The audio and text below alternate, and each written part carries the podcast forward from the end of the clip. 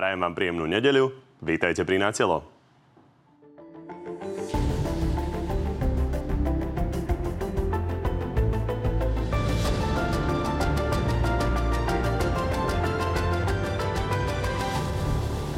Zuzana Čaputová a Petr Pavel sa vydali na prvú spoločnú zahraničnú cestu. V Kieve sa stretli s prezidentom Zelenským. Chcem sa poďakovať slovenskému a českému národu a lídrom za to, že spolu chránime životy našich ľudí. Parlament čaká rokovanie o rekordnom počte vyše 200 návrhov zákonov. Len na zmenu kontroverzného paragrafu 363 poslanci predložili 4. Ani jeden tento návrh nepodporíme. Ak zrušenie tohto paragrafu neprejde, tak e, budeme to mať vo volebnom programe. O spájaní nehovorí len pravica. Hlas sa dal dokopy s dobrou voľbou. Na kandidátku berie jej členov a získa aj časť jej štátneho príspevku. My by sme sa s Tomášom Druckerom a jeho kolegami spojili, aj keby nemali na účte žiadne prostriedky. A okrem toho máme pre vás dnes aj úplne čerstvý prieskum preferencií strán, ktorý ukáže aj to, ako si vo vzájomnom súboji o voliča vedú Smer a Hlas či Oľano a Demokrati.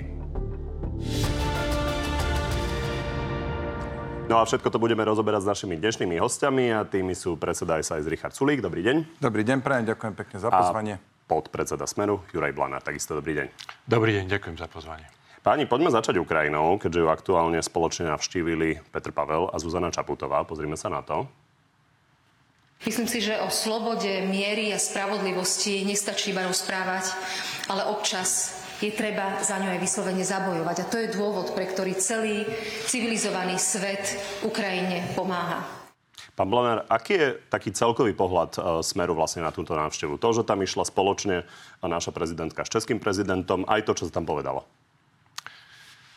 Viete, mňa tak uh, chytám také deja vu, pretože pán premiér Heger, rovnako pán Naď, hovoria o tom, že vojska Ruskej federácie sa zastavia na pobreží Atlantického oceánu a zatiaľ ako na husle tam chodia vrcholní predstavitelia či Európskej únie a rovnako aj e, teraz to boli prezidenti Česka a Slovenskej republiky. Určite by občania Slovenskej republiky viac uvítali, keby sa pani prezidentka starala o to, čo sa deje na Slovensku, čo vláda by mala riešiť a nerieši a preto si myslím, že jej miesto malo byť predovšetkým tu, aby keďže má zodpovednosť za riadny chod e, inštitúcií, vrátane vlády, tak by mala byť tu. K domácim problémom sa pokojne Čiže, dostaneme, ale, ale e, ja sa chcem opýtať na to, ako vnímate a... ten, uh, to symbolické gesto, vlastne, že tam idú český a slovenský prezident. Či je to pre vás niečo pozitívne, negatívne? Symbolické gesto, viete, odkiaľ vnímam najdôležitejšie z prejavu generálneho tajomníka Antonia Gutereša, ktorý pri zasadnutí ostatné bezpečnostné rady vyzýval na mierové riešenia. A toto by sme uvítali. Pán mne vaše vnímanie? Mne to je sympatické v prvom rade, pretože oni už niekoľko mesiacov dozadu, tesne po zvolení českého prezidenta, spoločne avizovali, že majú takýto plán a je dobré, keď politici, politici plnia e, to, čo povedia a držia slovo. No a po druhé, takáto, to je vlastne taký tým morálnej podpory a to je tiež veľmi dôležité. Slovensko podporuje Ukrajinu ja som tiež za to, aby došlo k mierovým e, rokovaniam, aby, aby tá vojna čímsko skončila, ale to neznamená, že za ľubovoľných e, podmienok, no a v tejto veci, nech si každý myslí o Ukrajine, o Rusku, čo chce, tak v tejto, v tejto vojne je Rusko jednoznačný agresor, tam niečo diskutovať. A preto, a Ukrajina je obeď a preto považujem aj takúto podporu za dôležitú. K tomu mieru sa ešte môžeme dostať, ale poďme aktuálne k tomu, že Smer sa snažil nejakým spôsobom tento týždeň vysvetľovať veľvyslancom vrátane toho amerického, ako sa zmení zahraničná politika v prípade, že by ste sa ujali moci. Skúste nám to teda vysvetliť, lebo napríklad, eh, ak dobre chápem, chceli by ste prestať vojensky podporovať Ukrajinu, ale zároveň chcete jej pomôcť dostať sa do Európskej únie? Pán redaktor, v prvom rade musíte vnímať eh, to naše stretnutie ako konzistentné komunikovanie našej zahraničnej politiky, pretože e, naše názory sa od začiatku, či už to je konflikt na Ukrajine, alebo vôbec náš postoj k zahraničnej politiky vôbec nezmení. Ale my sme to zakotvili do našich téz, ktoré budeme mať aj ako tézy k volebnému e, programu, kde sme chceli odkomunikovať, lebo iba tak sa to dá priamo z veľvyslancami Európskej únie a rovnako aj Spojených štátov a Veľkej Británie, bez toho, aby museli brať nejaké, by som povedal, prekrútené alebo posúvané názory o našej strane. Čiže ešte raz, to sa vôbec nevylučuje, to, čo hovoríte, pán redaktor, o tom, že my chceme pomáhať Ukrajine, pretože áno, je predmetom agresie Ruskej federácie, je to porušenie, hrubé porušenie medzinárodného práva. To hovoríme úplne od začiatku, ale zároveň hovoríme, že sa to nezačalo 24. februára minulom roku, ale ešte v roku 2014. A rovnako pred rokom, čo sa snažili prekrútiť mnohé médiá, že sme to nebodaj zatajovali pred eh, veľvyslancami, sme hovorili úplne jasne. Áno, ambícii, aby sa aj Ukrajina mohla stať Európske, členom Európskej únie, sme pripravení pomôcť, pretože, a to málo kto hovorí, predsa Ukrajina, eh, Gruzínsko, Moldavsko sú tzv. tzv. východné partnerstvo Európskej únie, kde Pán Blanár, to smerovanie my sme nič neprekrúcali. Mne ide o to, Ale aby sme pochopili... nepovedal vás. A hovoríte, že média, tak ja len vysvetľujem, no, že my sme nič neprekrúcali. Nielen ide o to, že keď uh, ľudia počúvajú na jednej strane to, čo hovorí Robert Fico, že ako sú tam fašisti a ako mu je nesympatické to, čo sa na Ukrajine deje, že je to skorumpovaná krajina. A na druhej strane potom zase hovoríte, že máte záujem na tom, aby vstúpili do Európskej únie a že im s tým chcete maximálne pomôcť. Tak to možno vyznieva ako rozpor, tak aby ste to nám to vyjasnili. To nevyznieva ako rozpor, lebo je to konzistentné tvrdenie našej strany a zároveň dodávame, že Ukrajina bude musieť splniť všetky kritéria, ktoré musia splniť všetky krajiny, vrátane Srbska, Severného Macedónska a to nebude jednoduché, ale sme pripravení im pomôcť v tejto veci. Ale čo sa týka napríklad členstva NATO, tak tam máme jasný názor, že členstvo v NATO Ukrajiny by znamenalo globálny konflikt a to jednoducho my odmietame. Pán Sulik, ešte nejaký taký základný komentár, ako no, ja, teda tieto ja plány práve, smeru že... na politiku všetkých svetových strán? Ja v tom rozpor vidím, čo hovoríte, pán Blana, respektíve ja sa z toho neviem vysomáriť, ale čo? potvrdzujem, že konzistentne hovoríte veci, s ktorým ja sa neviem, eh, ktorým nerozumiem, lebo vy na jednej strane hovoríte, prestaňme pomáhať Ukrajine, eh, ak by, ak by západný svet prestal Ukrajine pomáhať, tak tá vojensky do troch mesiacov skolabuje a stane sa z nej nejaký satelitný štát Ruska. A zároveň hovoríte, však jasne, zoberme ich do Európskej únie, tak toto je pre mňa nejak v priamom rozpore. Na jednej strane my hovoríme, na, naopak, e, e, my hovoríme, že tej Ukrajine treba pomôcť, lebo tak Rusko je agresor a však to vy teda priznávate. A to nemôže tak byť, že ten, kto je väčší teraz toho, toho menšieho jednoducho zbombarduje. Toto sa v civilizovanom svete jednoducho nerobí. A zároveň e, pri tom členstve Európskej únii, pokiaľ teda to má byť, že, že aj nejak ako tak blízke k realite hovorím, že táto debata je teraz bezpredmetná, lebo bude desiatky rokov trvať. To, ja povedal. Bude desiatky rokov trvať. Nie, vy hovoríte, že nie, ešte nie, za nie, to nie. je to také trochu farizejské. Dobre, tak dohovorím, prosím vás. Dohovorím teda.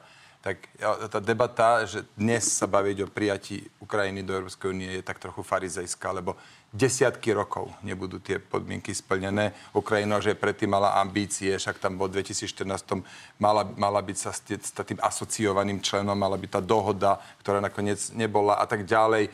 Čiže toto je história na 10, alebo, alebo proces na desiatky rokov a preto dnes sa baviť o členstve Ukrajiny v Európskej únie a aj v NATO je úplne bezpredmetné. Treba, v každom prípade bez toho... musí najprv skončiť. Pa, to je pán Blanáš, len doplním otázku a pokojne reagujte na všetko, čo pán Solík povedal. Uh, len vy hovoríte stále to, teda o tom miery a to je samozrejme legitimné a e, napokon aj vaša protistrana hovorí, že chcú tiež mier. Ale otázne je, že ako to dosiahnuť. Uh, vy hovoríte, že keby sa teraz zastavili vojenské operácie a začalo sa reálne rokovať o miery, tak podstatne viac dosiahnu strany v tých mierových kompromisoch, ako dosiahnu o rok. Ja priznám sa, že celkom nerozumiem tomu, že keďže bojujú vlastne o to isté územie, tak ako obe strany môžu rýchlejšie viac dosiahnuť? Pán redaktor, v prvom rade to, čo hovoril pán Sulik, aj keď sa snažil spochybniť to, čo som povedal ja, že tomu nerozumie, ale pritom potvrdil to, čo sme my hovorili od začiatku. My podporujeme tom, že môže niekedy sa stať členským štátom Ukrajina Európskej únie. To znamená, to, aby to splnila, musí prejsť všetkými kritériami a to nebude jednoduché. To je podaná ruka Ukrajine, ale samozrejme so všetkým, že sa musí zbaviť e, korupcia a mnoho, mnoho iných vecí. A to, čo hovoríte, e, vy viete, e, to, čo teraz povedal pán Sulík, znamená, že sa bude predlžovať vojna tak dlho, až kým e, sa niečo neudie, čo nikto nevie, čo by sa malo udiať, lebo niekto si myslí, že konvenčnej vojne poraziť e, Ruskú federáciu je možné, čo je absolútne podľa nášho názoru nezmysel a hovoria to aj iní predstaviteľi ako predstavitelia generálneho štábu americkej armády, napríklad Mark Milley, ktorý hovorí, že toto nemá konvenčné riešenie. To znamená, my sme proti tomu. My nehovoríme o tom, že ako sa ten mier dosiahne, pretože to bude veľmi ťažké. O tom hovorí čínska strana. O tom hovoril aj Turecko, ktoré už navrhovalo ja napríklad jeden kompromis. Vy hovoríte... A tým pádom my zabránime tým, že sa začne rokovať ďalšiemu zbytočnému zabíjaniu a hľadanie riešenia. Vy naozaj hovoríte, Robert Fico 26.4. Eh, povedal, keby sa teraz zastavili vojenské operácie a začalo sa rokovať, tak obe strany dosiahnu viac ako o rok. Ja lenže keď si predstavíme, že bojuje sa o toto územie, tak to územie sa nezväčší o rok. Takže ako môžu obe strany dosiahnuť viac, keď bojujú o to isté? Pán redaktor, veď dnes eh, sa jasne prezentuje, že ruská armáda v podstate e, na boisku stráca.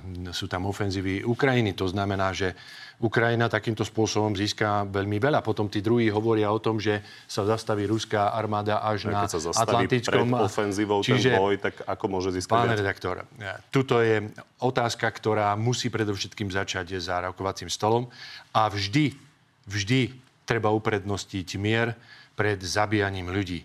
A áno, ukončenie tých bojov bude znamenať aj nejaký kompromis, ktorý nebude jednoduchý.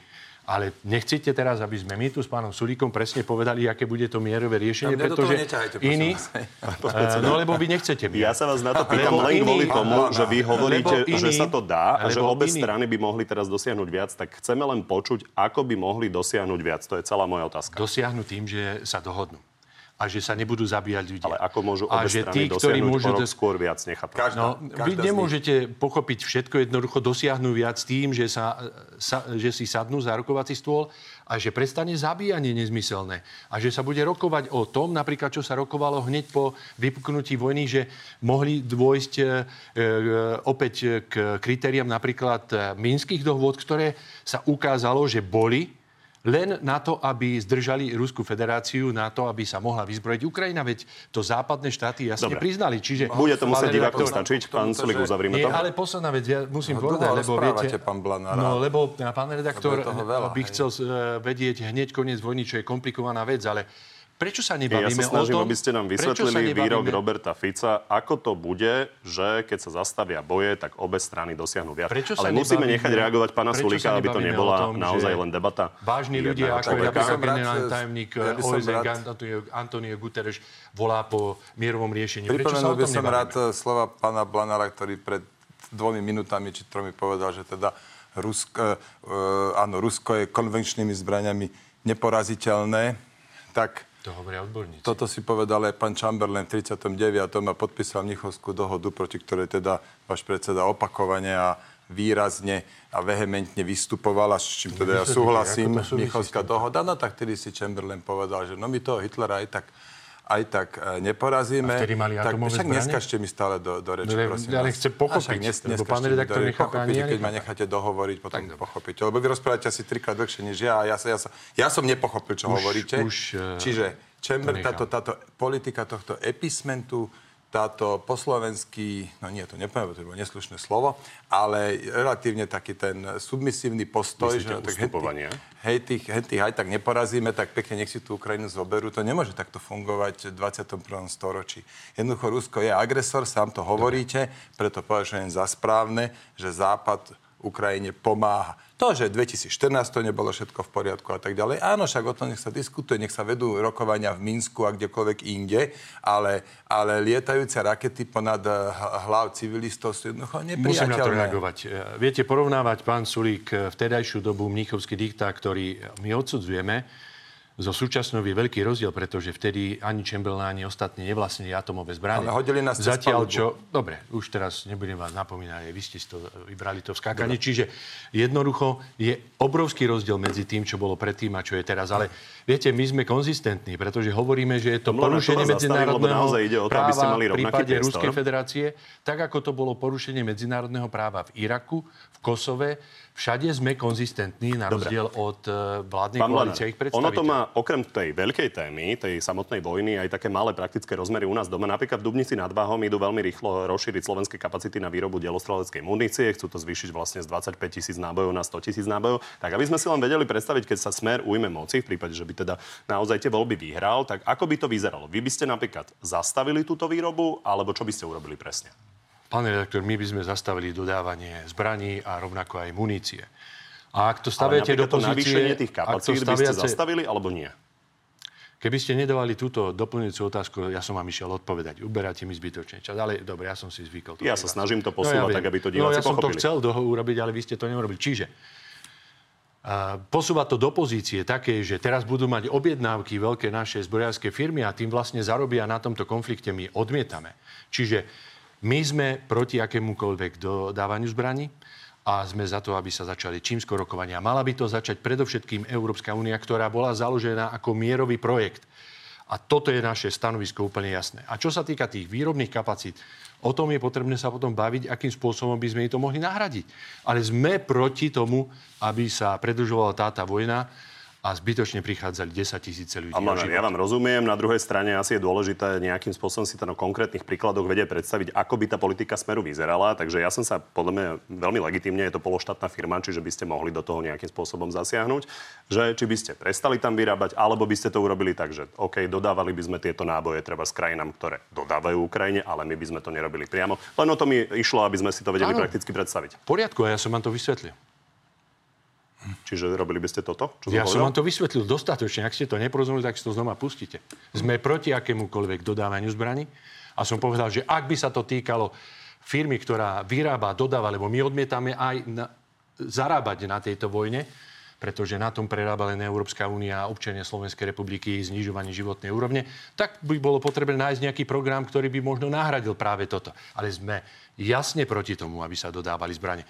Ešte raz som vám to vysvetlil a dúfam, že ste to porozumeli, pán redaktor. Ja sa priznam, že uh, neprišlo mi to jednoznačné, ale teda, ak som dobre pochopil z vašej druhej odpovede, tak by ste to nestopli a treba spredávali to do iných krajín. To som nepovedal. Ja som Aha, povedal, že... stopli a ja som povedal, to že by sme iným? nahradili možno nejakým iným spôsobom. Ale Dobre. vy teraz Ďakujem vyberáte niečo, vy vyberáte niečo, čo je hypotetické, lebo my nevieme dovtedy, kým bude mierové riešenie vôbec na stole, že čo sa dovtedy udeje. To znamená, prvom rade zastaviť dodávanie zbraní, pán redaktor. Akokoľvek sa pán Lanár, ja vás tu zastavím, lebo ide o to, aby toto bola debata, len chcem jasný. povedať, že ja nevyberám nejaké veci, ktoré sú absolútne vymyslené a sú to nejaké vzdušné zámky. Máme tu reálnu firmu, ktorá ide reálne navýšiť ano, kapacity ja od 1.1.2020. Dobre, ja by som sa rád teda ide navýšiť kapacity a pán Sulik už to prosím uzavrime. Cítim sa tu nejak nevedený. To v tej Dubnici to je v podstate len to je taká väčšia manufaktúra, to nie je žiadna manufaktúra, to nie je žiadna obrovská výroba a robia tam práve tento, táto munícia, to je ten projekt 155 mm, ktorý je v celku žiadaný vo svete. Ja som ako minister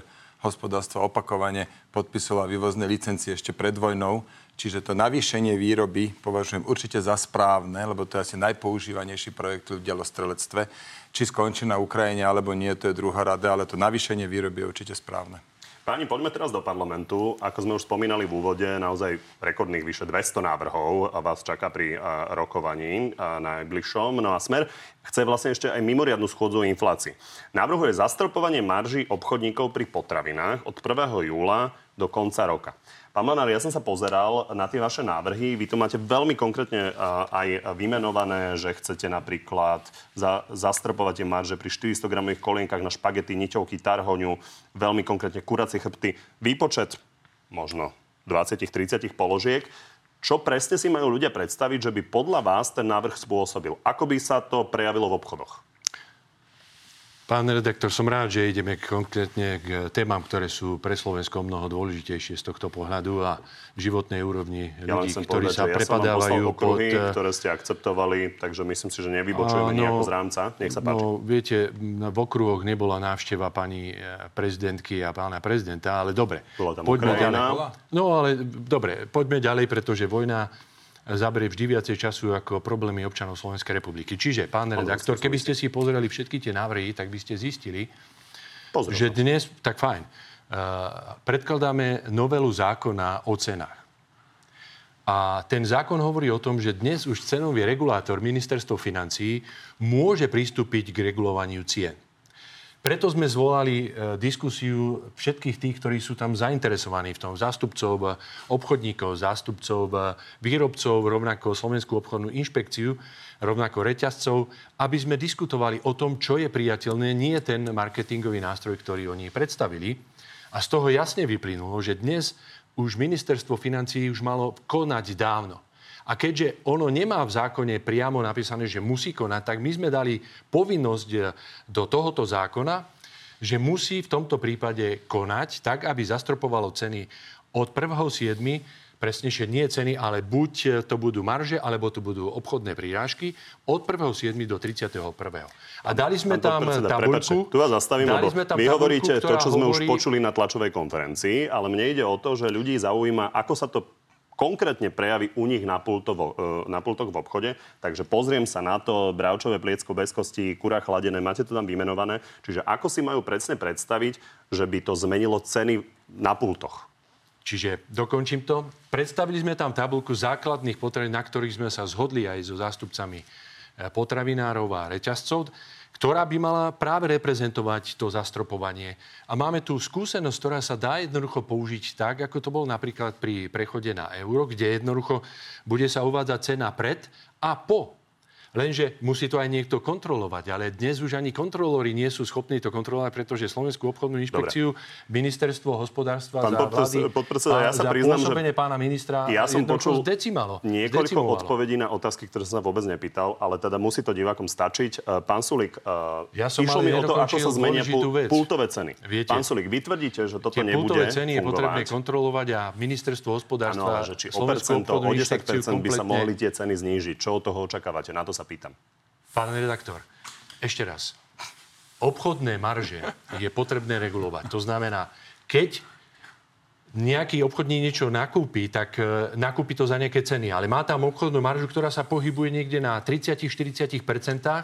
A teraz je potrebné, aby prišlo ministerstvo a na základe dôsledných meraní analýzy povedalo, bude to zníženie 10 alebo 20 My sa prihovárame za to, aby ministerstvo v prvom rade konalo. A Dobre, chceme to, aby to rozumiem, bolo na začiatku že to neviete odhadnúť, nechajme no, aby sa rokovalo v prvom rade o tom, lebo je to pre nich dôležité. Keď to, toto jednoducho nebude fungovať a je x príkladov zo sveta, naposledy z Maďarska, kde nefungovalo napríklad zastropovanie cien, lebo ako nále stanovujete fixnú cenu na niečo, tak automaticky začne vznikať nedostatok e, toho tovaru, toho produktu a toto sme zažili x krát, aj na Slovensku sme to zažili v 90. rokoch. Ako náhle začnete stanovovať maximálne mar- e, marže alebo prirážky, tak sa stane to, že oni to budú nakupovať od, nejaký, od nejakých medzičlánkov.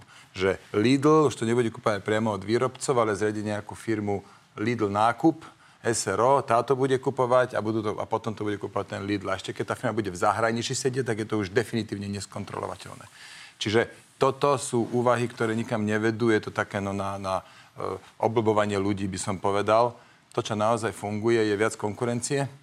Keď napríklad teraz ten polský reťazec ohlasil záujem prísť na Slovensko. Dobre, polský reťazec nevieme, že či príde o, no, o mesiac alebo o 5 mesiacov. Tam ale sa dá snažiť, aby prišiel skôr ako neskôr. Chcem sa opýtať vzhľadom na to, že konkurencia sa ako si nezjaví veľmi rýchlo no, za pár to nie je mesiacov. pravda, ona sa vie zjaviť práve, že dostatočne rýchlo. Ale v každom prípade nevyrieši nám to asi v lete ceny v obchodoch. No to vôbec neviete, ako náhle ide o to, ako, ako silná bude tá konkurencia. Ale tú konkurenciu ako vytvorí SAS? Prosím? Ako ju vytvorí SAS? SAS ju priamo nevytvorí, ale kebyže som vo funkcii ministra hospodárstva, tak dávno sedím v centrále e, toho polského reťazcu a zistujem, čo treba urobiť, aby sem Čínsko prišli. Tak ako som sa vybral do centrály Volvo. Toto, toto jednoducho má robiť minister hospodárstva, že minister podohospodárstva. Druhá krás... vec, ktorá sa dá robiť, je odbúrať položky, ktoré zvyšujú tie náklady.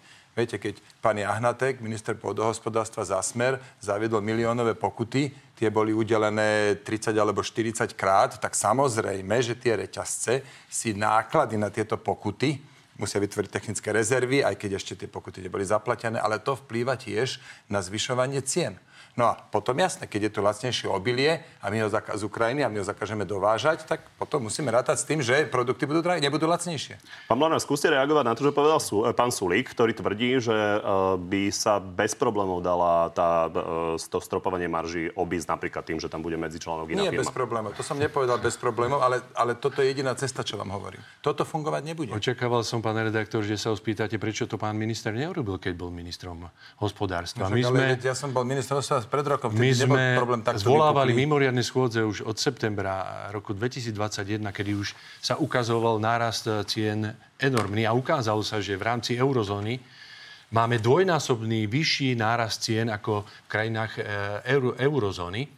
A porovnávanie sa s Maďarskom absolútne neobstojí, pretože tam zastropovali ceny, kdežto tuto sa jedná o zastropovanie marží alebo obchodných prírážok na základe toho, aby sa aj obchodné reťazce podeli o ten enormný zisk, ktorý majú najvyšší spomedzi európskych krajín práve na Slovensku. A toto my dávame ministerstvu financí, aby konalo, že ono nemôže konať, keď pán Heger chodí dnes robiť kampáň a nevenuje sa ministerstvu ministerstvu financií. Preto to my musíme robiť tým, že dávame novelu zákona práve do eh, rokovania tejto schôdze. A pán Kovačič, dávame preto mimoriadnú schôdzu, aby sa nestalo, že sa bude rokovať o všetkých nezmyselných veciach, že či bude klietkový chov, sliepok alebo niečo iné, ale aby sa rokovalo predovšetkým o tom, čo je najdôležitejšie pre občanov Slovenskej republiky a to je enormné zdražovanie. Preto dodávam na začiatok a ešte druhú vec, ktorú musím spomenúť, dávame tam zároveň aj možnosť odpustiť alebo refundovať zo strany štátu práve tým, ktorí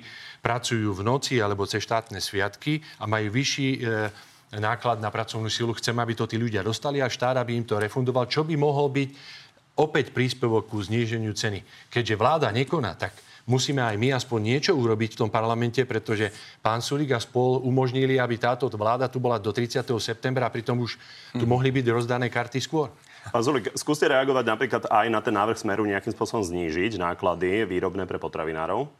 To je určite uh, chválitebná vec. Na, nakoniec bol to smer, za ktorého tie náklady išli prudko hore, či už tými spomínanými pokutami a milión eur za hnilý kalerát, alebo napríklad tými uh, kadejakými rôznymi príplatkami, čo napríklad pekári potom aj reálne niektorí museli zatvoriť a tak ďalej. Čiže v zásade snaha znížiť výrobné náklady je určite správna a treba samozrejme, lebo to je také, jak plieniť burinu. Viete, že tu musíte naozaj od prípadu k prípadu posúdiť a veľakrát je to takých drobných kopec vecí. Čiže ale áno, toto je určite dobre. A k tomu septembru by som chcel povedať, že prečo voľby sú až v septembri. No vy veľmi dobre viete, pán Blanár, že predčasné voľby mohli byť umožnené len po zmene ústavy. A vy, Smer a Hlas, ste odmietli hlasovať za tú najjednoduchšiu možnú zmenu ústavy, ktorá by viedla k predčasným voľbám, Čiže my sme sa museli dohodnúť s Olano. A podmienka tejto dohody s Olano boli voľby v septembri. Dobre, Hotovo. pani, toto je téma, ktorá sa nám vracia každý týždeň, takže pán Blanár, poprosím vás naozaj dvoma vetami. Viete, prečo sme hlasovali za novú ústavu? Lebo ste tam vypustili referendum. Vy to veľmi dobre viete. No, ale mali ste hlasovať za Nie, to, voľby. je to vaša zodpovednosť. A vráťme sa teraz eh, k tým eh, cenám. Pán redaktor, je potrebné povedať, že na tom rokovaní, ktoré sme mali so všetkými zainteresovanými, bola aj napríklad eh, riaditeľka Slovenskej obchodnej inšpekcie, ktorá hovorila o tom, akým spôsobom ministerstvo za vedenia pána Sulíka zredukovala počet kontrolorov, lebo oni by najradšej nemali žiadnych kontrolorov a chceli, aby tam boli všetky zhnité bez akýchkoľvek problémov pre občanov Slovenskej republiky potraviny. A dokonca ešte v tom slávnom kilevečku, na ktorom prerobila slovenská verejnosť, či už to bolo na Mytnom, ale aj tu, zrušili napríklad to, že tieto subjekty, ktoré obchodujú, majú povinnosť dva roky viesť výkazy, aby mohla Slovenská obchodná inšpekcia preveriť, že či špekulatívne zdvíhajú, zdvíhajú marže alebo niečo podobné. Takže my to vraciame v tej novele zákona späť, pán Sulík. To, čo ste vy v tom slávnom kilečku im zobrali a okyptili ste vlastne Slovenskú obchodnú inšpekciu o to, aby mohla dbať na to, že občania si kúpia zdravé, a nezávadné potraviny Áno. práve v No, reťazcoch. škoda, že celé. rozprávate k veciam, o ktorých, ako vidím, prakticky Nie, nič. toto som počul Však na té- nechajte dohovoriť. Ja len chcem povedať, že Počuli toto ste som to, počul hej, áno, od vraveli všetkých, ste. ktorí boli na Počuli tom ste to, stretnutí. Áno, ja vám hovorím, že o tom viete figu borovú, preto, lebo kvalitu potravín kontroluje veterinárna správa a nie Slovenská obchodná inšpekcia. To si zistíte, to ste To teraz viem, že to- to neviete viem, to, viem. neviete To to. viem veľmi lebo, dobre. Však neskažte mi do Ja rečí. som hovoril o obchodnej inšpekcii. mi do rečí. Obchodná inšpekcia, Slovenská obchodná inšpekcia Sojka kontroluje, nekontroluje kvalitu potravín. Ale vy ste tu hovorili, že ja som znížil počet kontrolórov a teraz nemá kto kontrolovať, že či sú tie potraviny zdravé. No to je hlúposť na entu, pán Blana. Je to tak. Títo kontrolíri chodili, buzerovali malých obchodníkov a áno, znížil som počet kontrolórov o tretinu zo 150 na 100, preto lebo chodili sa tam E, že, že nie sú e, podmienky obchodné, sú iba na internete, nie sú v obchode a takéto a dávali 100 eur, 300, 500 eur pokuty. A áno, tretinu kontrolórov, teraz môže robiť niečo uži, užitočnejšie, tretinu kontrolórov sme poslali robiť niečo užitočnejšie. Áno, asi zo 150 na 100 sme znížili, ale ešte raz, oni nekontrolujú zdrav, e, kvalitu potravín, to robí veterinárna správa. Pán Solík, bol som na tom stretnutí. Viem, čo Ešte raz, Slovenská obchodná inšpekcia... Veď, dobre. Slovenská obchodná inšpekcia má svoje významné miesto práve pri kontrole. Potravinová správa má svoje miesto pri kontrole a jedna z tých vecí sme hovorili o cenotvorbe, som spomínal práve Slovenskú obchodnú inšpekciu, vy ste tam dali ten znity, lebo všetko, lebo Fico, lebo Smer, ale ja som hovoril o tom, že vy ste to okyptili práve pri eh, tom, aby mohla byť kontrola nad cenami, čo má ministerstvo financií v svojom portfóliu že to môže urobiť. Ale vy máte S, e, Sojku a tu ste okyptili ale vo vašom slávnom kilečku. miliónové pokuty zdvíhajú ceny v konečnom dôsledku. Veci, ale Jahnatek zaviedol sa. za hnilý kalera pokutu Dobre, milión eur. Tá bola udelená 36 hnilý kalera, takže by som to ukončil. Ľudia počuli vaše názory na to. 36 krát bola tá pokuta Vy udelená. Vy ste najradšej, aby štát nemal kontrolu Ale kto to zaplatí? A trh všetko vyrieši, čo sa ukázalo teraz, Jasné. že trh vôbec Keby nič sa do toho nemontujete... Trh zlíhal pán, pán Planár, Sulík a zlíháva neustále. Keď príjmete zákon, že za hnilý kaleráb je pokuta milión eur a tá pokuta je udelená 36 krát behom relatívne krátkej doby, jasné, že to zaplatia ľudia, že sa to premietne to do cien. Dobre, pani. Hnilý kalera po štvrtýkrát. Pán Sulík, vy stále hovoríte napríklad, že Smer nejakým spôsobom nie je schopný odborne obsiahnuť obsiahnuť takéto témy, tak sa chcem opýtať na to, keďže sa prezentujete ako strana odborníkov, ako vnímate vlastne návrh vášho kolegu Mariana Vyskupiča, lebo to je návrh, ktorý bude uh, tiež v parlamente, ktorý varoval ľudí, že ich úspory v bankách nie sú dobre chránené, uh, ak majú aj hypotéku, lebo že do ochrany vkladov za 100 tisíc eur sa vlastne zahrňa aj ona. Nebola to chyba? Neviem sa k tomu vyjadriť, je to možné. Neviem sa vám k tomu vyjadriť. No. Návrhov je strašne veľa neviem sa k tomuto vyjadriť. Ja teda spoliam na to, že naši tým lídri... Oblast, ja viem, že ja spoliam na to, viete. že naši tým lídri vedia, čo navrhujú. Neviem sa teraz k tomuto detálne vyjadriť. Pán, pán, pán Biskupič uh, zožal pomerne tvrdú kritiku aj komerčných bank, aj NBS a potom uh, na, za, na základe toho sa potom pre denník N vyjadril, pre denník N vyjadril, že pripúšťa, že doterajšie znenie zákona je dostačujúce. Aha, tak vidíte, tak už sa vyjadril. No, tak máte to tu. Doterajšie znenie zákona je dostačujúce. To, že sme Ale predtým odborníkov... ľudí, že pri neveľkom vklade a zároveň hypotéke klienta v banke by klient zo svojho vkladu nedostal nič. Pán Kováčiš, to, že sme strana odborníkov, neznamená, že vždy všetko, každý jeden krok je správny. My nie sme neomilná strana, my si aj vieme chybu priznať, napríklad na rozdiel tu na pána Planára. Tak áno, tak stalo, asi navrhol niečo, čo nebolo potrebné. Je to možné, toto sa stáva. Dobre, pani, tak poďme sa ešte aspoň uh, krátko uh, dotknúť deficitu, lebo Igor Matovič, keď tu bol minulý týždeň, tak sa pochválil tým, že napriek tomu, že všetci tvrdili, že on nevie spravovať verejné financie, takže teda dostal vy, uh, vysvedčenie, že vie. Ten najlepší sudca je Európsky štatistický úrad a Eurostat povedal, že sme hospodárili najlepšie za posledných 30 rokov. Pán Sulík? No, keď uvidíme tie budúcoročné čísla, ono je to tak, že keď vám, v roku, keď vám tá inflácia vyletí hore, čo bol minulý rok, tak vtedy vám to samozrejme, že skreslí to hospodárenie. Potom už, keď tá inflácia prestáva stúpať alebo dokonca klesa, tak sa to otočí. Predtým to varuje Národná banka aj Rada pre rozpočtovú zodpovednosť. Čiže budeme vidieť čísla za tento alebo za ďalší rok. A verejné financie sú vo veľmi vážnych problémoch. Aj keď to teraz možno ešte nevidieť kvôli tomu, čo som práve povedal, lebo je tam to časové, ten časový posun, tak jednoducho budúca vláda bude mať čo robiť, aby dodržala masívske kritéria.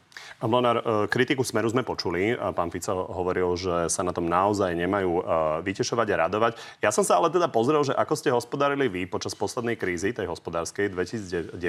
Asi si na to pamätáte. Aké boli vtedy výsledky?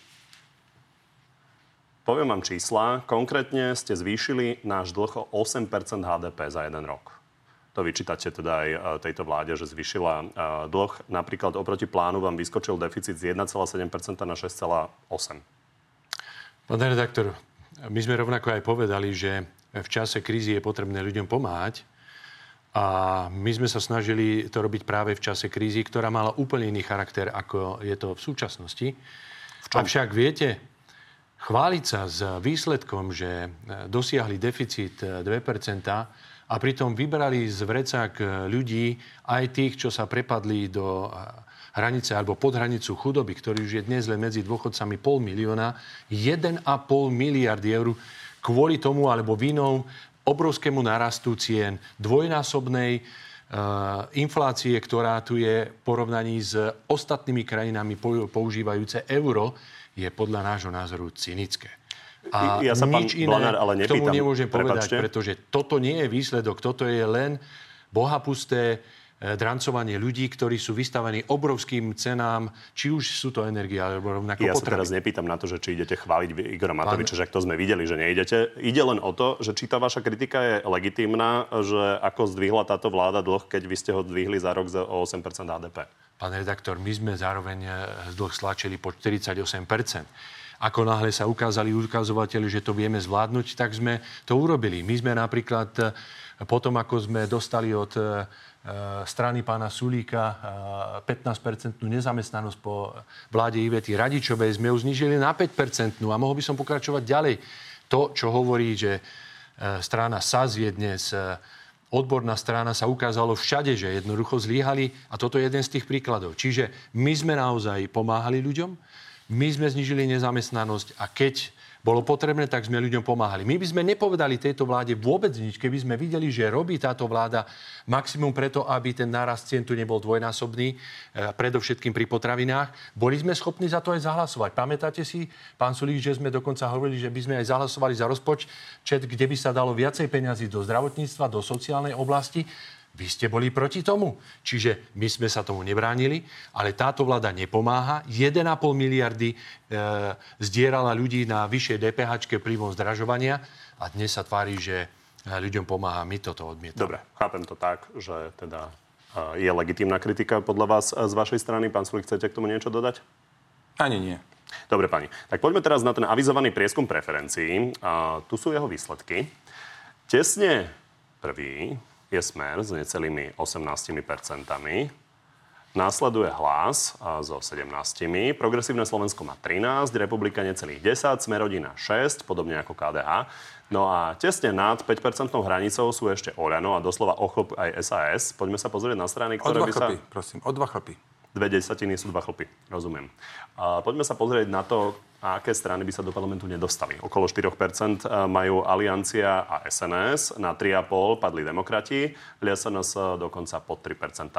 Poďme sa ešte pozrieť aj na to, čo by sa z toho teoreticky dalo vyskladať. Napríklad spojenie Smeru, Hlasu a Smerodina by dalo dokopy tesných 76 kresiel. Keby Smerodinu vymenila Republika, dalo by to dohromady 83 kresiel. No a keby sa Hlas spojil s progresívnym Slovenskom KDH a SAS, tak by to dalo 78 poslancov. Pani, nejaký komentár? Ja by som rád teda spomenul to, že pamätám si, hovorím o, o dva chlpy preto, lebo si pamätám, že vo Fokuse ten posledný prieskum bol ešte trošku nižší, ten, ten bol o chlp. Z tak jedna teda? desatina áno, naozaj to je patrí naozaj do štatistického to je, to je štatistická chyba, ale dôležitý je ten trend a po viacerých mesiacoch Saska prestala klesať. 5,1 a 5,2 je trend? Uh, trend v tom, že už to neklesá. A. Viete, ako jasné, desatinka je štatistická chyba, ale už nám teda, a toto je posledná agentúra, v tých ostatných sa to už ukázalo, že ten trend toho klesania prestal a máme 5 mesiacov do volie. Toto si myslím, Saska dáva dobré šance presvedčiť ľudí, že my vieme vyviesť krajinu z tejto mizérie. Ja len poviem, že ten prieskum je úplne najaktuálnejší. On sa naozaj ukončil vo štvrtok. Náš postoj poznáte, my nekomentujeme prieskumy, ale ja chcem poďakovať e, našim sympatizantom a podporovateľom, že nás podporujú. Ale zároveň naozaj som prekvapený, ako pán Sulík e, po troch rokoch vo vláde e, dobačovala táto vláda za vašej pomoci významnej. Ste stále v podstate vládnou stranou, pretože všetci vaši nominanti ostali vo svojich pozíciách, vy sa len tvárite, že ste opozičná strana. Ešte hovoríte ľuďom, že vy ste strana, ktorá je schopná vyviesť Slovensko z tejto mizerie. Nie. Vy ste strana, ktorá Slovensko dostala do tejto mizérie. Vy ste strana, ktorá dostala Igora Matoviča e, do politiky a jediný váš úspech, ktorom som počul, že ste dosiahli, je, že ste teraz Matoviča dostali z politiky po 13 rokoch a nechali ste ho tzv. šaškovať v parlamente, čo teraz budeme vidieť pri 250 návrhoch, preto lebo vy ste chceli uh, no. parlamentné voľby v septembri. To je jednoducho krásny dôkaz toho, ako vyvedie Saska Slovensko z tej mizerie. No, takže, pán Blanár, poprvé, v septembri voľby Hrozné. nemuseli byť, keby Smer nerobil opičky. Ale to je nezmysel. Ale teraz ja som vám neskakal do reči. Dobre, tak teraz chvíľku, kľudne sedte. Keby Smer nerobil opičky a súhlasil s jednoduchou zmenou ústavy, ktorá umožní predčasné voľby, mohli byť predčasné voľby v júni. Ale nie, Smer odmietol hlasovať za zmenu ústavy v tej istej veci, v ktorej predtým robil referendum za 10 miliónov eur. To, prvé, to poprvé. Po druhé, čo sa týka toho Matoviča, samozrejme, to bol v tom čase najväčší problém našej spoločnosti. Saska ako jediná ho riešila a vyriešila. A zaplatili sme za to veľkú cenu. Zaplatili. Ale my sme ten problém riešili. A po tretie, čo chcem povedať, že kto e, chce teda krajinu vyviezť z mizérie, musí splňať že musí mať riešenia, štyri podmienky. Musí mať riešenia, musí mať na to ľudí, musí mať skúsenosti, skúsenosti máte bohaté a musí byť bez korupčných kaos, aby tu nenastalo znovu to bohapusté rozkrádanie, ktoré tu bolo za posledné vlády Smeru. A tieto všetky štyri kritéria splňa len a len SAS, Saska. Pán redaktor, čo už mám povedať na to, keď eh, dnes už s novou hrou Saska už nie je SAS, o bojkotovala všetky referenda a dnes sa na to odvoláva, čo sa týka novely e, na skrátenie volebného obdobia. My sme nepodporili túto novelu, pretože ste brali základné ústavné právo občanom Slovenskej republiky skrátiť volebné obdobie aj referendum. Ale to je pre vás typické, lebo vy ste aj povalili vládu tak, že ste vôbec neboli ochotní predtým zahlasovať za rozpočet. Ako náhle ste ho povalili, tak ste vytvorili vláde, aby mohla vládnuť ďalej, lebo ste zahlasovali za to. Čiže vy ste vôbec není opozičná strana. Vy len sa hráte, lebo to dávate aj na billboard, že vy máte novú hru alebo meníte hru. Nikto jednoducho na Slovensku vám neuverí, pretože vy robíte politiku čím horšie, tým lepšie a schovávate sa teraz za to, že ste opozičná strana. Dobre, pani, toto Bohužiaľ. sme už viackrát počuli z oboch strán. Ja len e, ešte doplním, že Saska neignorovala všetky referenda, ešte mala vlastné referendum stranické, ktoré tiež stalo milióny eur a bolo neúspešné. Ale uh, mám na vás, e, pán Sulik, jednu otázku. Uh, viete, čo je tento graf, keď sa na neho pozrieme? Viete to odhadnúť? Rozdelenie kresiel v parlamente. Aké je to rozdelenie kresiel v parlamente? 65 kresiel hlas, ďalších 38. Uha. To je nejaké, že keby bolo vyššie kvórum napríklad? Nie, keby volili len 60 oh. Takže keby naozaj volili len ľudia na 60 rokov, tak by parlament vyzeral takto. Bolo by tam iba 5 strán, SNS, Republika a KDA, ešte nikto iný by sa tam nedostal. Vy by ste nemali ani 3%. Čím je to, že vás vôbec nechcú voliť ľudia na 60? Máte im vôbec čo ponúknuť? No tak my sa snažíme, ale ako vidím, tu musíme zapracovať viac. No v čom robíte chybu? Že ľudia na 60 vás nechcú voliť? Ja tento graf vidím prvýkrát. Ja, Ale ja asi som, viete, že viete, starší čo, ľudia vás volia, volia menej. Vedel som, že medzi, medzi ľuďmi vo nižších vekových kategóriách máme viac voličov, ale ja som nevedel, že na 60 je to len 3%. Stále teda ešte 3% je viac ako nula. Nie každá strana oslovuje všetkých rovnako. Ja si myslím, keby, že tento istý graf spravíte, že len medzi mladými, tak zase by ja tam smer vyšiel výrazne lebo to mi príde zaujímavé pri vašej strane. Každá strana oslovuje inú skupinu ľudí. No tak my oslovujeme napríklad podnikateľov, živnostníkov, my oslovujeme ľudí, v, ktorí pracujú, ktorí sú v vyšších pracovných pozíciách, študentov veľa, tak ja sa len pýtam na to, pán Sulik, vy, pýtate, vy môžete oslovovať pokojne iba 18 ročných. Ja sa len pýtam na to, čo majú voliči čakať, že či idete nejakým spôsobom oslo... osloviť ľudí no, na 60 rokov. všetkých, vy sa pýtate na to, prečo neoslovujeme všetkých rovnako. A je to preto, lebo to je dané to, tým, to, tým charakterom strán. A to, že oslovujeme e, voličov na 6 rokov málo, to ma, to ma mrzí a myslím si, že je tam ešte priestor, aby sme s tým niečo urobili. Pán Blanár, na vás mám podobnú otázku, ale teda pozrime sa, ako by volili ľudia do 30 rokov, ako by vyzeral ten parlament. Smer by v ňom uh, nebol prvý, predbehlo by ešte aj SAS a delo by sa vlastne o štvrté miesto s hlasom. Čím si vysvetľujete to, že aj sa snažíte na Instagrame, aj máte TikTok, ale pri tých mladých zďaleka netiahne smer tak, ako napríklad pri, ľudí, uh, pri ľuďoch nad 60? Opäť, ako som povedal, my nekomentujeme prieskumy, pretože tie prieskumy veľa uh, zakrývajú, ale v každom Toto prípade... Asi uznávate, ale každom že je prípade, fakt. Tak, že máte väčšiu podporu medzi chcete, staršími ako mladšími, tak, tak sa len pýtam na to, že ako to pán redaktor. Vy vždy skočíte do reči predtým, ako začnem odpovedať. Ale dobre, je to vaša taktika a už som si zvykol na to. Keď ste povedali, že Čiže... nekomentujem, to mi znelo tak, že nejdete komentovať, ale nech no, sa páči, komentujte. Lebo vy to komentujete okamžite aj za mňa, čiže viete odpovedať, tak na čo si ma pozývate? Tak nechajte, prosím vás, aby som povedal. Nekomentujeme prieskumy, avšak chcem povedať opäť, chcem poďakovať aj všetkým, aj tým 17%, občanov, ktorí sú po 35 rokov, ak som si správne všimol. Po 30. Po 30 rokov, že podporujú našu politiku, pretože sme konzistentní, na rozdiel napríklad od e, môjho kolegu Sasky, ktorá sa dnes tvári, že je opozičná strana a pritom 3 roky tu podporovala kompletne toto vládnutie. Čiže my budeme robiť konzistentnú politiku aj ďalej, budeme sa rovnako starať o mladých aj o starých, ale v prvom rade je potrebné, aby sme mohli ponúknuť ľuďom niečo, čo sa nedá ponúknuť, pretože táto vláda zastavila všetko, čo sa len dalo. Teraz bol tam napríklad aj jedna z tém, e, plán obnovy, ku ktoré sme sa nedostali, pán redaktor, lebo ste to natiahli inde, ktorý absolútne zlíháva a pán, pán Sulik, vy ste boli Ja sa to snažím moderovať ja a priznám sa, že zatiaľ vy ste mali nepomerne väčší priestor ako pán Sulik.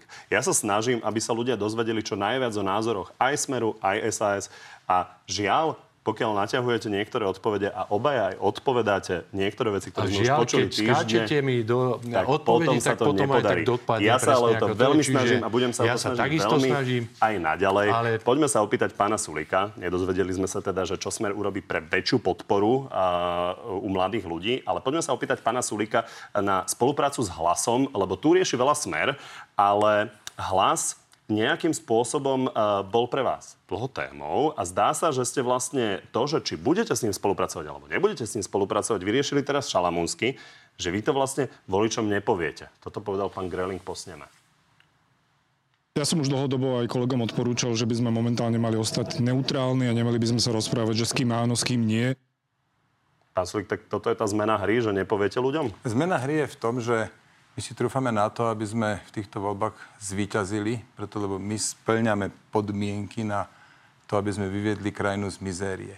A v tom momente, keď už máme tieto ambície, a to je tá zmena hry, lebo doteraz sme takéto ambície nikdy nemali a to sme sa dostali do parlamentu štyrikrát, teraz my ideme presvedčať voličov o tom, že máme na to, aby sme viedli krajinu a v tom momente je naozaj bezpredmetné, čo budú robiť iné strany. To zistíme po voľbách potom aká koalícia vznikne. Tu sme mali možnosť vidieť, že keď sa nič nezmení oproti dnešným preferenciám, tak eh, tu môže vzniknúť hlas, eh, teda stra, eh, Skúsme vláda, si smer, čo ste opakovane republika. nám hovorili, že sa to ľudia dozvedia. Poďme sa pozrieť, čo ste povedali to, napríklad decembri. Áno, dozvedia sa. Všetci voliči budú mať dostatok času sa, sa s týmto oboznámiť a rozhodnúť sa. A však je 5, 5 mesiacov dovolil. Kam sa plašíte? My sme ja zmenili... Ja neplaším, len či my, ste zmenili my, svoj teraz, postoj. Teraz hovoríme to, nie, nezmenili. Len hovoríme to, že, sme, že meníme hru v tom duchu, že sme strana, ktorá má ambície vyhrať voľby. Aktuálne preferencie to nenaznačujú, ale, ale my ideme do toho, lebo najlepšie splňame podmienky, ktoré potrebujete na to, aby ste vládli. Lebo my máme skúsenosti a nemáme korupčné kauzy. A toto je veľmi dôležité pre našu spoločnosť a na tomto budeme pracovať. Dobre, pani. Myslím, že to uzavrieme v záverečnej rubrike.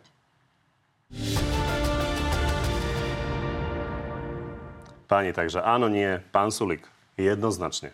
Je možné, že sa SAS do volieb jasne nevyjadrí k tomu, či je ochotná alebo nie je ochotná ísť do vlády s hlasom? Aj toto je možné. Všetko je možné, áno.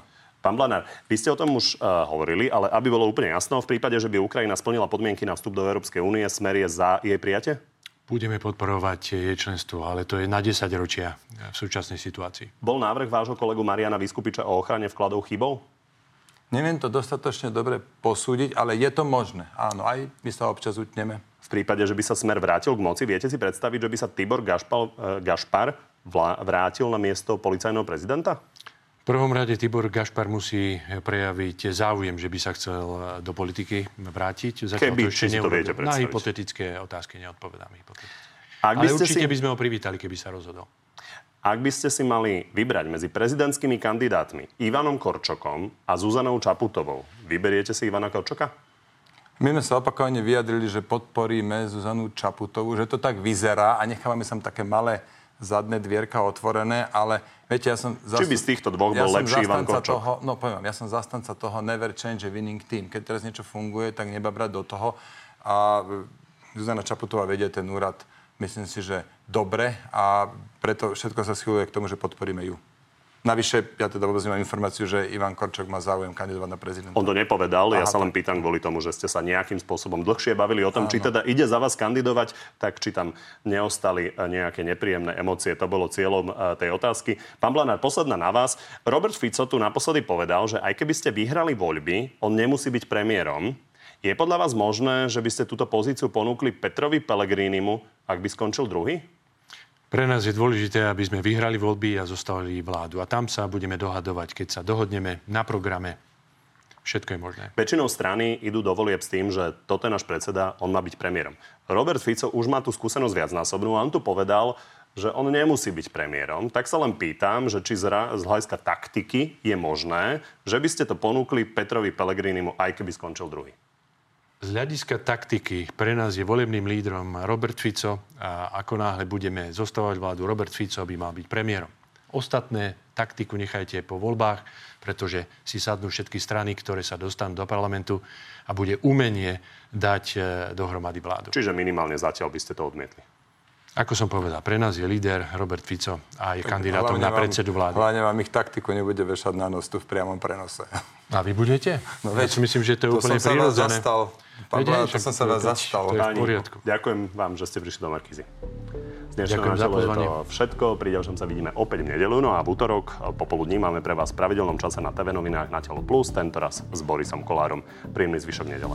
Poďme na divácké otázky. Pán Sulik, začnem vami. Maroš sa pýta, máte pocit, že ste tri roky neboli súčasťou vládnej koalície, pretože podľa môjho názoru ste zodpovedný za stav Slovenska rovnako ako Igor Matovič. A vaše výhovorky typu, že my sme ho dali dole, neberiem. No ale potom je tu ďalší fakt, keď teda tento neberie, tak je tu ďalší fakt. A síce my sme boli v tej koalícii 6% strana, preto sa aj teraz usilujeme o mnoho silnejší mandát, lebo ako 6% strana, tam samozrejme nevieme určovať chod koalície tak ako 25% strana a tento argument by mohol uh, prijať aj pán, ako sa volal, Maroš? Maroš. Maroš. Bez 6-percentnej strany by sa nemohli odsúhlasiť všetky tie veci, za ktoré ste hlasovali. Ale mohli, mohli. Tam oni mali už aj s Kolárom väčšinu. To nie je pravda, čo rozprávate. Nie, nie, nie. Tak nie, nie, nie, že si čítajte hlasy, čítaj, rátať viete, hej. Áno, potom sa vám to celé malo, rozpadlo a vy ste podporovali túto Blanár, vládu, 53 tak malo Olano, 11 malo za ľudí a 17 malo, malo Smer rodina, však to je väčšina aj bez nás. Aj pán Divak si to všimol. Však aj on to, čo... Andrej, aký názor má na nenávistné prejavy voči menšinám od Uhríka a Mazureka? To je na vás otázka, pán Blanár. Ja absolútne odmietam akékoľvek e, nenavisné prejavy na hocikoho, pretože človek e, musí byť e, zachovaná jeho dôstojnosť a všetko, čo k tomu patrí. Práve naopak, ja odsudzujem aj to, že napríklad vaša televízia nazvala dezolátov tých, čo boli na našom zhromaždení a dokonca aj mediálna rada bola to chyba. Vám to našla... Televízia sa za to veľmi rýchlo ospravedlňovala. Áno, preto a je dobré, keď dobré, to ešte politici stihli tiež takto rýchlo ospravedlňovať za svoje chyby, keď ich urobia. No, myslím si, že v tomto prípade to trvalo dlho, pretože dlho. bolo tu aj niečo iné, napríklad hlasovanie, keď som tu bol s pánom Naďom, tak keď som odišiel, tak uh, hovorila televízia Markiza, že to je v poriadku, musíme si zvyknúť na to hlasovanie a potom na druhý deň to bolo eh, fanklub z Indie, ktorý za pana Náďa hlasoval a vtedy sa televízia ospravedlňovala, ale predtým to odmietal. Čiže televízia ja som nechcel divákom pripomenúť, možné pre ako bezpečnostnej ankety. Bolo. V momente, kedy sme zistili, že by vlastne anketa bola ja veľkou témou predvolebnou a úplne by eh, to za, zatienilo to, čo tu vy sami hovoríte, tak sme sa rozhodli to pozastaviť. Pán Blana, škoda, že ste viac nepovedali k tomu, že ako vidíte konkrétne nenávisné prejavy pána Uhrika ja som povedal jasne, že diváka. odmietam akékoľvek nenávisné prejavy prejavy, mali by bojovať e, v tom úvodzovkách politickom súboji argumentami všetky politické strany. Ale to bohužiaľ nerobia, lebo vinou Igora Matoviča, ktorého dostal pán Sulík do parlamentu, sa to nedeje. Uh, dobre. Vysvetlite nám, čo ste povedali v Natelo, že Peter Pellegrini bol lepší premiér ako Eduard Heger. Chcem vedieť jeden príklad. Žúza. To ste ma tu zaskočili vtedy. Áno, to bolo také, že rýchlo povedzte áno, nie, tak som povedal, že Pellegrini, viem. Chcete to upraviť? A nebudem upravovať nič, ale, ale viete, ten, tá vláda, jednoducho, že jeden z dôvodov nášho odchodu, to bol ten obrovský chaos, ktorý bol v tej vláde. A Aj preto sme si povedali, OK, tak buď ten problém vyriešime, dali sme celé leto našim koaličným partnerom na to čas, alebo my odídeme, lebo nebudeme sa na tom chaose podielať a predsa Peter Pellegrini, teda dá sa mu určite všeličo, ale vládu chaoticky takto chaoticky určite neviedol. Chcem vedieť jeden príklad, takže toto je príklad? Ten chaos je príklad, určite áno. Pán Blanár, Marko, vie si predstaviť vládu s republikou? My nikoho nevylučujeme pred eh, parlamentnými voľbami a po voľbách podľa toho, ako rozhodnú voliči, kto sa dostane cez 5%, má právo na to, aby sa podielal na debate o vláde a naše podmienky sú úplne jasné. Antifašistický, prosociálny, proslovenský rozmer, eh, ktorý keď budú dodržiavať tie strany, ktoré budú chcieť s nami do koalície, sme pripravení o tom rokovať. Peter, je smer lepší ako Oľano? To je, viete čo, to je z dažďa podotko, aby jedno horšie než druhé. To, to nemám na to ani nejaký. Ani som sa nezamýšľal to takto porovnávať. Michaela, konkrétny dôkaz, že pani prezidentka je americká agentka. Nemusíme ísť veľmi e, ďaleko, keď si zoberiete, akým expresným spôsobom bola presadená tzv. obradná zmluva so Spojenými štátmi americkými, kedy pripomienkové konanie bolo cez Vianoce a pani prezidentku sme vyzývali, aby to dala na ústavný súd, pretože samotný generálny prokurátor Maro Žilinka namietal v mnohých bodoch, že je to v rozpore s, ústavy, s ústavou, tak ona to bez myhnutia oka podpísala, ešte sa ani neusušil atrament na tom podpise Borisa Kolára v parlamente, keď to schválila táto koalícia. Len Michala sa konkrétne pýta, Toto že americká agentka lebo agent je podľa mňa, ľudia majú asociáciu, že to je človek, ktorý Viete, je že to je najatý tých, tým cudzím áno, štátom. Áno, vie to myslené práve v tých prejavoch, ktoré pani prezidentka robí. Keď si zoberiete, kompletne kopíruje názory eh, americkej ambasády a DCA zmluva bola jedna z tých, myslím si, že rukolapných. Čiže nemyslíte naozaj stná agentka, ale to tak akože symbolicky nazývate? Veď to každému je jasné, možno iba vám nie, alebo pani tak diváčke, sa pýta, ktorá sa pýta, ona to pochopila dopýtať. podľa môjho názoru, len to posúvate niekde inde. Pán Blanár, keď sa Michaela pýtala Áno, na konkrétny ja dôkaz, že pani prezidentka je americká agentka, tak asi myslel niečo veľmi konkrétne. No to a nie je to, že podpísala vy, obrannú zmluvu. Niečo, niečo konkrétne. Dobre, to musíme to nechať na Michailu. No to, ja mám to pocit, že môj výklad nechal. možno bude ten správnejší, nie, nie, ale nie, možno nie. sa Vy mýlim. máte vždy pocit, že máte najlepší výklad, ale nie je to tak. Dobre, poďme na Martina. Ak SAS, ak SAS, ak SAS vyhrá voľby, zmení zdravotníctvo aspoň čiastočne na model Spojených štátov samoplatcovstvo? budú tam veľké zmeny. Máme, my máme v podstate dlhodobo najlepší program v oblasti zdravotníctva. Teraz sme predstavili veľmi silný tím minulý pondelok a ak zvíťazíme, tak sa nebudeme tomuto, toto je najväčší problém našej spoločnosti zdravotníctva a nebudeme sa tomu vyhýbať, budeme to riešiť a samozrejme aj miera e, efektívnosti musí stúpnuť a tá stupňa je z mierou zodpovednosti. No ale bližšie riešenia k tomuto bude predstavovať náš tým a začína už od budúceho týždňa samoplacovstvo? To je tak, že nemôžete nechať ľudí platiť za všetko, ale napríklad nejaká rozumná spoluúčasť e, na to, aby sa zabránilo plitvaniu. Alebo e, spoluúčasť za, za nadštandard, zaplatenie za nadštandard. To sú úplne legitímne veci. Je, je klamanie ľudí im hovoriť, že všetko dostanete zadarmo v zdravotníctve, lebo pozrite sa potom, ako to funguje. Výsledok je toho, že všetko dostanete zadarmo, výsledok vidíme. Preto treba stanoviť základný štandard, ktorý musí byť pre všetkých ľudí zadarmo, ale to, čo je nadštandard, napríklad keď nechce byť sám na izbe, tak áno, je, je úplne primerané, že za to si priplatí. Toto je politika súčasnej Sasky, zbavovať sa zodpovednosti za všetko. A pritom v, vo vláde, ktorý je kolektívny orgán, všetko, čo sa týka zdravotníctva, tak Saska podporovala. Ale vieme, ako bude vyzerať zdravotníctvo v budúcnosti, pretože jeden z tých expertov je práva ruka Rudolfa Zajaca, je to pán uh, doktor, ktorý je teraz u Juraja. Tomáš Salaj. Tomáš, Tomáš Salaj. Čiže Výborná áno, nominácia. takýmto spôsobom ľudia budú platiť za všetko. Toto je jasný príklad uh, saskárskej reformy, za ktorú za stav zdravotníctva je zodpovedná Saska za tieto tri roky. Saska tým, že hlasovala vo vláde za všetky veci súvisiace so zdravotníctvom, vrátane aj zákonov v parlamente. Darmo sa budete vyhovárať, lebo ja som to počul, že však ste mali predsedničku zdravotníckého výboru, ale ona nič nemôže. No môže veľa. A ak teda nemôže, prečo ste všetci e, neodstúpili z predsednických postov v parlamente, keď ste opozičná strana? To je len dôkaz toho, že vy nie ste opozičná strana, Môžem pretože reagovať, nominátor ste pekne, v krátkosti, ďakujem pekne. No viete, to je takto, aby sme si teda na rovinu povedali, pán Blanár. Za 12 rokov Smeru sa stav zdravotníctve výrazne zhoršil. Zatiaľ, čo vy ste ľuďom rozprávali, všetko dostanete zadarmo, všetko bude zadarmo, vy ľudia, my všetko pre vás robíme zadarmo, lebo my myslíme iba na vás, tak za tú istú dobu podpredseda Smeru, pán Paška, rozkrádal zdravotníctvo, ale že jak na bežiacom páse. Kradol od rána do večera, podpredseda Smeru, všetci ste o tom vedeli, vy ste namočení sám v CT, tam v Žiline. Skrátka ste, ja kradli ste od rána do večera, kradli ste od rána do večera v tom zdravotníctve. Čo si to dovolíte? Ako som ja namočený? Teraz buďte chvíľku ticho. Ale ste ma osočili. Že ste namočení v tom CT predražený? Prečítajte, si, prečítajte si Beblavého blogy, blogy a no, nechajte, ma, nechajte ma dorozprávať teraz rozkrádanie, bohapusté rozkrádanie tak a zdravotníctvo je v katastrofálnom stave.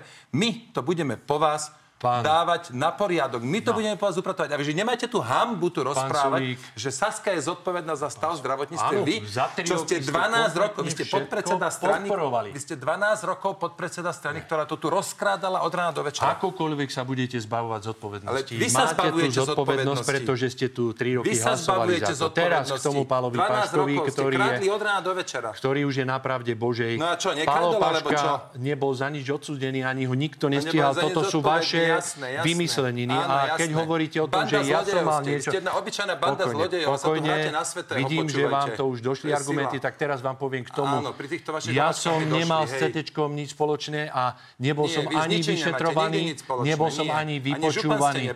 Ale no. vy zároveň máte v parlamente pani poslankyňu, ktorá je vo vašej koalícii, pani Monika Kavecka, ktorá je priamo vyšetrovaná za subvenčie, presnejšie za manipulovanie verejného obstarávania. Ale ja strany, som nebol vôbec ani vyšetrovaný, vypočuj, čiže si to vyprosím z vašej strany. A práve naopak, za vašej vlády áno, áno. najbližší poradca premiérky Radičovej bol odsúdený za korupciu a vy ste mlčali a držali ste ústa. Toto je výsledok saskarskej politiky. 12 rokov bačujete v tom zdravotníctve a tu idete rozprávať a, a, a počas 12 rokov rozprávať, všetko ale bude zadarmo. Milí my... ľudia, všetko vám dáme zadarmo, ale aký je výsledok? Matovič výsledok hovorí, že, máte, že pani Bito Cikániková je predsa penťacká agentka, že presadzuje biznis v zdravotníctve. Preto pán Salaj zrejme aj, bude ďalší. Aj, áno, práva ruka Rob, Rudolfa Zajaca. Ľudia si dobre sila. pamätajú táto, táto Zajacovú reformu. u vás, to, že Nie, strata pamäte na pohľadanie. Vaša. Uzavrieme to Marianou na oboch. Nech povedia tri opatrenia, ktorými chcú pomôcť občanom, ak budú vo vláde. Kto začne?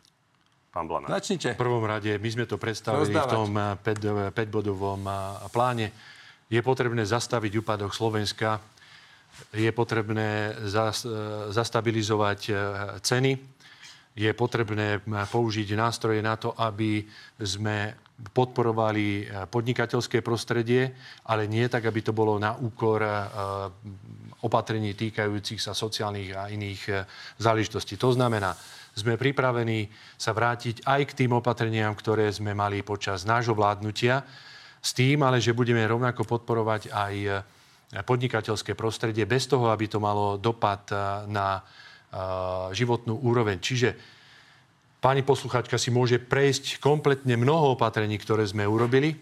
S tým, ale že sa hlasíme k tomu, že sme strana, ktorá vyznáva etatizmus, to znamená silný štát, ktorý bude vstupovať práve napríklad do cenotvorby, keď e, trh zlyha, ako to bolo teraz. To je jedno z konkrétnych opatrení, ktoré sa môže dočítať aj v našom tak e, programe, ktoré sme dali.